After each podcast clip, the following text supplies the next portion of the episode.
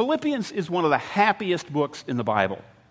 You read, it's only four chapters, short little book. You read through there over 17 times the word joy, glad, enjoy, rejoice, happy, happiness, the various forms of those words. 17 times they're used in this little book.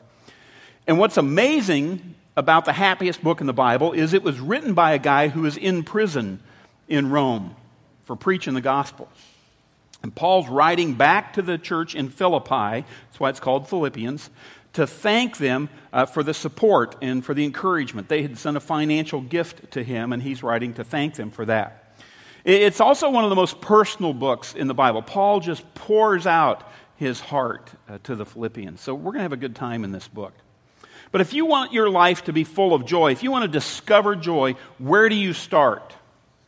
Paul starts with relationships with relationships because it's impossible to be happy while your relationships are unhappy. Would you agree with that? I mean, you see people, they have everything. They got money, they've got fame, they've got a career, they've got nice stuff, but if their relationships are falling apart, they're unhappy. Because, uh, you know, bad relationships just suck the joy out of life. So, Paul, when he starts talking about joy and happiness, he begins right off the bat talking about relationships. Now, in the first 11 verses of Philippians, I encourage you during this series to bring your Bible and just follow along. We're just going to take big chunks of Scripture and work through it. So, if you got your Bible today, open it up to Philippians chapter 1. If you got your smartphone, open it up, get to your YouVersion, bring your iPad, whatever you need to do. Roll out your scroll, whatever, whatever you use. But in, uh, in the first 11 verses of Philippians, Paul models four relationship principles uh, for us. And he makes four statements that if you will develop them into habits, then you'll have happier, more joyful relationships. And these habits are easy to explain, they're easy to understand. In fact, I'm going to get done today, and most of you are going to say, Well, I already knew that. The question is not, do you know it? The question is, are you doing it? And that's my goal today, to motivate you to do it. So, what are the habits? First thing Paul says number one, on your outline, I must be grateful for the people in my life. Study after study have shown a link between gratitude and happiness. Now, psychologists and sociologists, all they do is confirm what the Bible's already told us. They do all this research and then come to the same conclusion that the Bible had. But they've come to the conclusion that the more gratitude you have, the happier you are. The more ungrateful you are, the more unhappy you are. There is a link between gratitude and joy. Good relationships start with the attitude of gratitude. In Philippians 1 3, Paul starts off this very first thing. He says, Every time I think of you, I give thanks to my God. Paul says, I remember the good things about you. I focus on the good times that we've had. And that simple truth right there can change your relationships. When you stop remembering why you got married in the first place, when you stop remembering what it was that attracted you to the person, when you stop remembering the good times that you've had, that's when the marriage starts to crumble. That's when the relationships go downhill. Paul says, Every time I think of you, I give thanks to God for you. So let me ask you, and just be real honest with yourself. When you think of the people in your life, is your first response an attitude of gratitude? Or is it, well, this is what I got a problem with, or this is what they did wrong, or this is where they fall short, or this is where they disappointed me? See, often our first thought is not gratitude. Because the longer you know someone, the more you take them for granted. The longer you know someone, the more wounds there are, the more you know their faults. It's easier to remember the bad times than it is to remember the good times. The greater the misery, the greater the memory. That, that's the line I use with camping. I mean, you got all these people out camping this weekend. They're going to come back to work on Tuesday morning, and the people where it was sunny and it was pleasant, and everybody had, they won't even talk about that. But you get the guy whose tent was washed away in a flood, and everybody's got poison ivy. He'll tell you about that trip for years, because the greater the misery, the greater the memory. Okay, and unfortunately, that's the way it works in our relationships. It's easier for us to remember the bad things than it is to remember the good things. But Paul says, Every time I think of you, I give thanks. And so we, you just got to develop the attitude of gratitude. And if you do that, it will change your relationships. But we are not by nature grateful people. Parents, did you have to teach your kids to say thank you? Or did they just show up saying thank you for every? No, you have to teach gratitude. We have to learn gratitude. Philippians 1 5, Paul says it again I thank God for the help that you gave me. In Acts 16, we have the story of the Apostle Paul starting the church in Philippi. I'd encourage you to read it.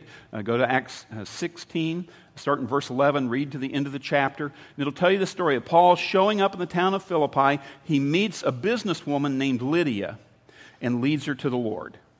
And then Lydia opens up her home, and uh, she and Paul start this church. All these people start becoming believers, and they start meeting there at Lydia's house. And that's how the church got started. And Paul says, from the very first day, you welcomed us. And several times over Paul's missionary journeys, his travels, the Philippian church funded his missionary trips. And in fact, uh, the reason for this letter is while Paul is in jail, the Philippians had sent some money to meet his needs there in Rome. And a guy named Epaphroditus almost died bringing the money to Paul to help him. And now Paul's sending Epaphroditus back to Philippi with this thank you letter, this statement of gratitude to the church in Philippi.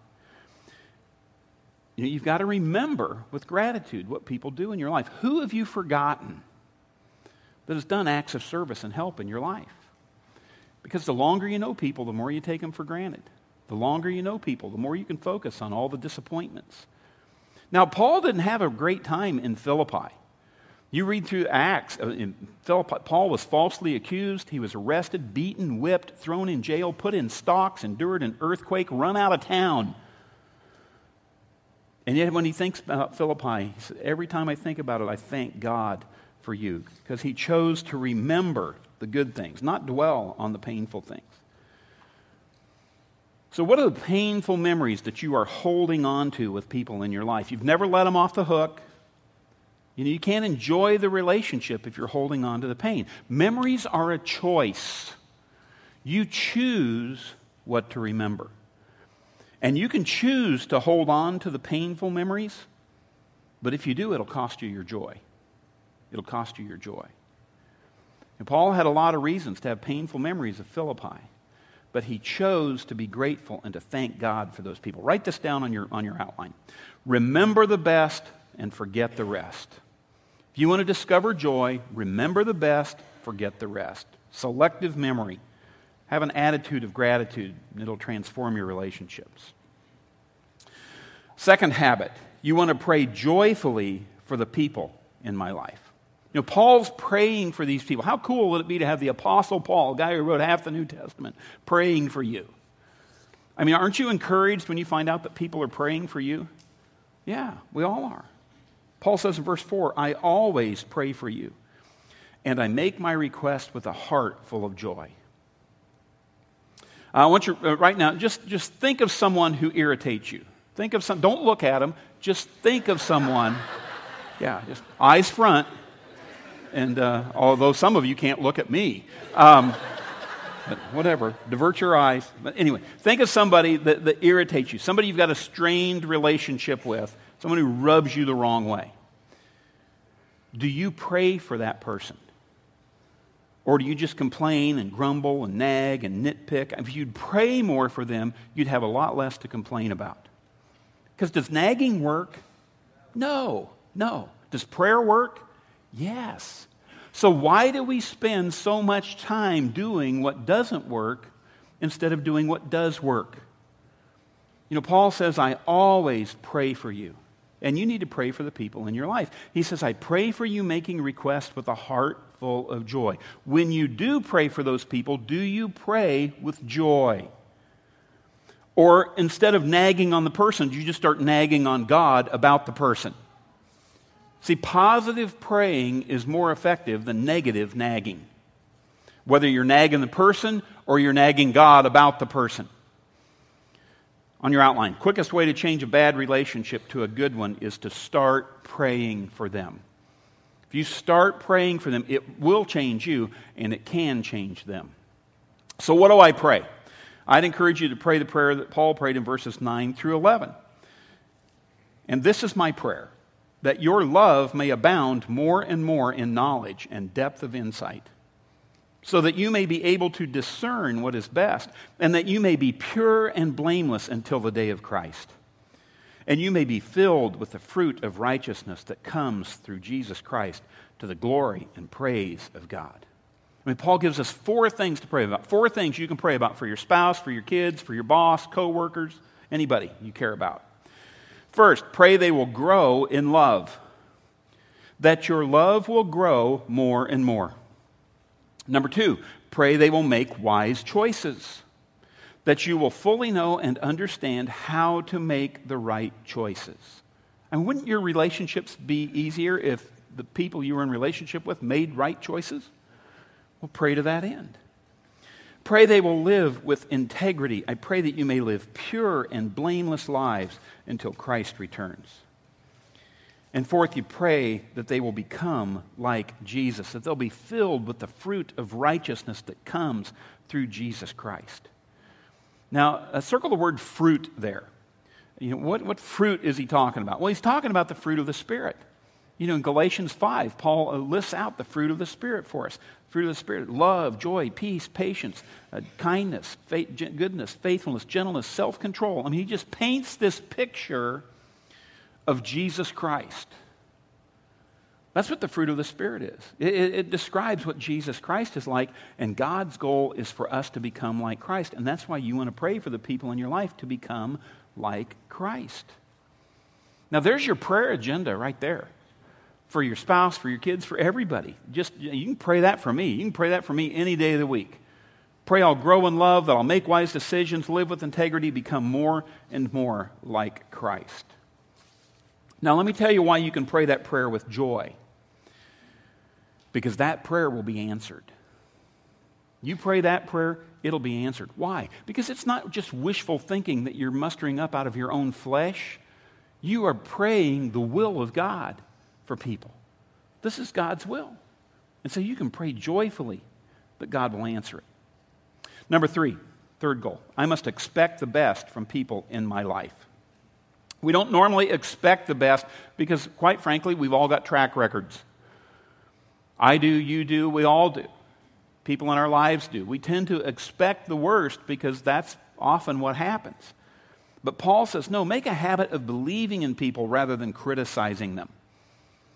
Expect the best. Philippians 1 6. I am confident of this, that God, who began a good work in you, will carry it to completion until the day of Christ Jesus. Circle the word confident. Paul says, I'm expecting the best from you and for you. He says, I'm expecting the best. I am confident. And Paul was a pro at bringing out the best in people. And it wasn't just that he placed high expectations on them that they had to rise to meet. No, he, he did three things. Three things. Number one, if you're going to bring out the best in somebody, you need to believe in people. Paul says, I am confident, and it gave them confidence. Do you give the people in your life confidence by believing in them, or are you just always tearing them down? You know, that's what God does with you. Even when you stumble, God builds you up. God wants you to do that with people in your life, even when they stumble. Paul says, I believe in people. I give them confidence. I help them grow. We've got to believe in people. If you're going to change people, you've got to believe in them. You've got to believe in yourself if you're going to change. Write this down just somewhere on your outline. Affirmation precedes transformation. Affirmation precedes transformation. If you want to make changes in your life, if you want somebody else to, to make changes in their life, you, you need to uh, believe in them. You need to give them affirmation. You know, people will say, uh, I just tell it like it is. You know, they'll just say that proudly. I just tell it like it is. Well, thanks. That's no help.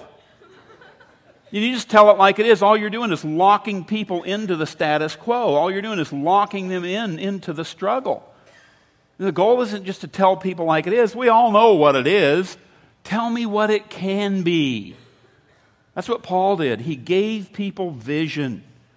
And his vision was keep growing. You can keep growing. God will God's not going to get you halfway out there and stop. God will bring you to completion. And he, he gave people a vision. He painted a picture of the future. Study after study shows we tend to live up to the expectations of other people. When other people expect the best from you, you give your best. See that in education all the time. When teachers expect the best from their students, the students perform better than when a teacher expects less from them. You just kind of rise to the level of expectation. We tend to become what we believe the most important person in our life thinks of us. We tend to become what the most important person in our life thinks of us. And so Paul says, I expect the best from people. I believe in people. I give people vision. Third thing he does, he's patient with people's progress. Now, that is so important to your joy and your happiness. Because if you insist on perfection from people, you are never going to be happy. Never, because nobody's perfect, and not even you. And if you're always expecting perfection from people, you're not going to be happy. Paul says you got to be patient with people's progress. Uh, on your outline, write this one down. You need to celebrate how far people have come rather than judging how far they have to go. Celebrate how far they've come rather than judging how far they have to go. God doesn't wait for you to be fully mature before He starts loving and celebrating you. And you need to do the same thing for other people. Now, the key to patience, the key to having patience with people is love uh, verse 7, Paul says, It is right for me to feel this way about you, since I have you in my heart. Circle that phrase, in my heart. That's one of the real keys to happiness and joy, is you got to have people in your heart. You know what I've discovered? If I don't have people in my heart, they get on my nerves. Okay? If I don't have them in my heart, they get on my nerves. And so if I got somebody who's irritating me, one of the first things I'll start doing is praying for that person. Because as soon as you, you get them uh, on your heart, in your heart, praying for them, then you become more patient with them. There's a connection between love and patience. But if I'm not praying for them, then, then, then I, can, I can get perturbed. They can be irritating. And so you just turn it around. That leads us to point number four in your outline. Number four, I must love people in my life like Jesus does. I got to love them like Jesus does. Now, now this isn't a love that, that you try and bring up out of yourself. This isn't a love that comes from you. This is a love that flows out of Christ's love in your life. Look at, look at verse 8. Paul says, God is my witness that I tell the truth when I say that my deep love for you all comes from the heart of Christ Jesus himself. Paul says, I, I, love you with a love that doesn't even come from me. This, this love comes out of Christ Jesus. It's Christ's love overflowing to you. I, I love this verse because I can identify with this. You know, Paul started the Philippian church from scratch. I mean, when Paul showed up, there was no church. He won those people to the Lord, started a church. Paul was the first member, he was the first pastor. I mean, that church existed because of, of Paul's efforts there. I can identify with that because that's true of Rockbrook. Now, this is our 17th anniversary this weekend. 17 years ago, we started Rockbrook Church. Started a little group of 14 people, met at the park, and there 92 people showed up. And man, we've been on our way for 17 years. And I tell you, the, the next 17 are going to be a rocket ride. I mean, I'm just so excited and so thankful for you and for this church family. And I love you guys, and I pray for you with joy. And I want you to know I am grateful for you. I do not want to take you for granted. And I want, I want you to live lives of integrity and pureness in a wicked and evil generation. And I believe that together we can become great things. And so the love of Christ just stirs up in us and pours out for one another. Great things are going to happen around here. Look at 1 John 3:16. 1 John 3:16. Let's read this out loud together. This is how we know what real love is. Christ gave his life for us. So then, ought, we ought to give our lives for others. Uh, you know, the, the reference there, 1 John 3.16, sounds like another verse. John 3.16, same guy wrote both of them. John 3.16, we're all familiar with that. In fact, many of you, probably most of you, could quote John 3.16. For God so loved the world that he gave his one and only Son, that whoever believes in him should not perish, but have everlasting life. I mean, that is a tremendous salvation is found in that verse. God loves you so much, He gave His Son, Jesus Christ, that if you will believe in Him, you don't face the fear and, and, the punishment of hell. You face the joy and the wonderful experience of heaven. And if you have never responded to John 3:16, I, I would plead with you to respond to that verse. Believe in Jesus Christ so you can gain that everlasting life that he offers to you. You know, we're all grateful for God's love for us. But if you want to be happy, if you want your life to be full of joy, if you want to grow healthy relationships, you don't want to ignore 1 John 3:16. You don't want to ignore, ignore this one. You know, this is real love. God sent his son for us. We need to really love each other. And the problem is, is that too many people who believe John 3.16 ignore 1 John 3.16. And it saps their life of their joy. So which of these four habits do you need to work on? Which one do you need to work on? Who do you need to be more grateful for? Who in your life have you taken for, grant, for granted, failed to appreciate? That, that's the first habit of happiness. I've got to be grateful for the people in my life. Second habit, are you praying for the people in your life with joy? Are you praying with joy or are you just complaining? God, fix them. God, change them. God, let them inherit a million dollars so they'll move away out of my life. Now, I want to encourage you make a prayer list, write down some names, and pray the four things that Paul prayed. Pray that they'll grow in love, pray they'll make wise decisions, pray they'll be a person of integrity, and pray that they'll become like Jesus Christ. And then watch God answer those prayers and change your relationships. Third habit are you expecting the best out of people? Are you celebrating their progress or criticizing, judging their stumbling? Do you believe in them? Are you giving them a vision for their life? Are you patient with their progress? Number four, who do you need to start loving like Jesus does? When I hear people say, I, w- I would die for my, my family, I would lay down my life for my wife, I would lay down my life for my kids. And, and honestly, you probably would. But the question is, is not will you lay down your life, the question is, will you live out your life? See, that's harder. You know, you die for your kids, you get to go to heaven and be with Jesus. But if you're going to live out your life with them, you're stuck here with them. And that's harder.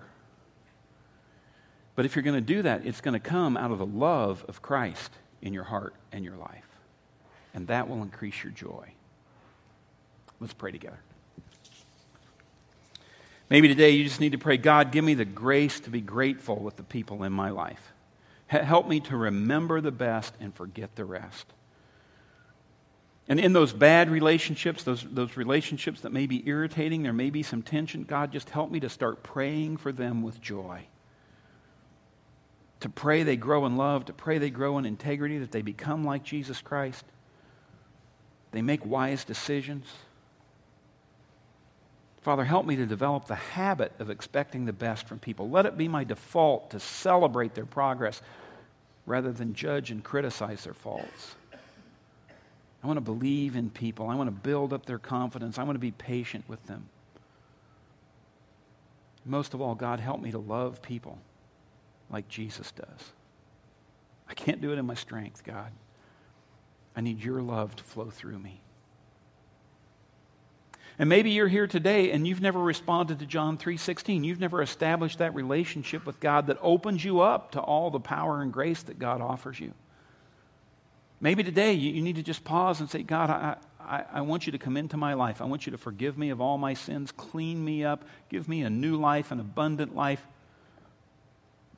Come into my life and give me the power, give me the grace that I need to do the things that will bring joy into my relationships. God, we thank you for your promises. In Jesus' name, amen.